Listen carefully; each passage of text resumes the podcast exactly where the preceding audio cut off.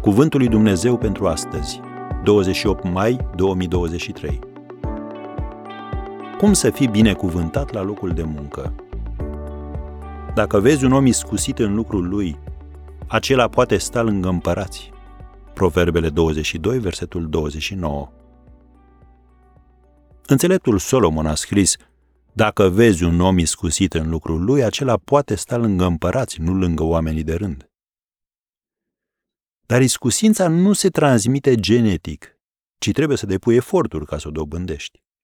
Uneori lucrul acesta înseamnă să lucrezi până târziu, să-ți împingi limitele și să refuzi să te mulțumești cu puțin. Când te uiți la adevărații artizani, simți stimă față de ei, nu-i așa? Observă atenția lor la detalii, refuzul lor de a face lucru de mântuială, răbdarea lor, dedicarea lor, mândria lor la locul de muncă, ei inspiră încredere și respect. Nu există o demonstrație mai practică a creștinismului adevărat.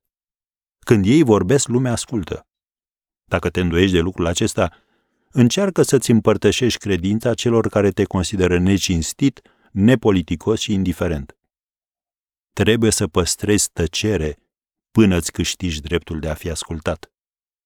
Biblia spune că, indiferent care ar fi meseria ta, trebuie să faci totul în numele Domnului Isus și să mulțumești prin el lui Dumnezeu Tatăl. Citim în Coloseni 3, versetul 17.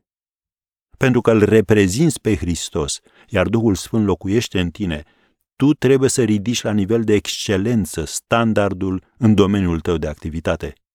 Dacă ești patronul unei companii, angajații și clienții tăi trebuie să aibă încredere că nu vor obține de la tine nimic altceva decât ce este mai bun. Un lucrător iscusit nu poate să piardă, pentru că Dumnezeu promite că munca sa va atrage inevitabil atenția celor care îl vor promova și îl vor recompensa. Vezi din nou Proverbele 22, versetul 29. Poate va începe de jos, dar, la fel ca frișca, locul lui va fi în vârf. Daniel, Shadrach, Meșac și Abednego au început ca robi în Babilon dar au ajuns să fie consilierii cei mai apropiați ai împăraților. De ce? Citim în Daniel 1, versetul 20. În toate lucrurile care cerau înțelepciune și pricepere și despre care îi întreba împăratul, îi găsea de zece ori mai destoinici decât toți vrăjitorii și cititorii în stele. Am încheiat citatul.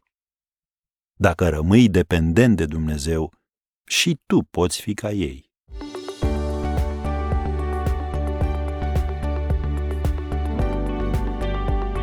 Ați ascultat Cuvântul lui Dumnezeu pentru astăzi, rubrica realizată în colaborare cu Fundația SER România.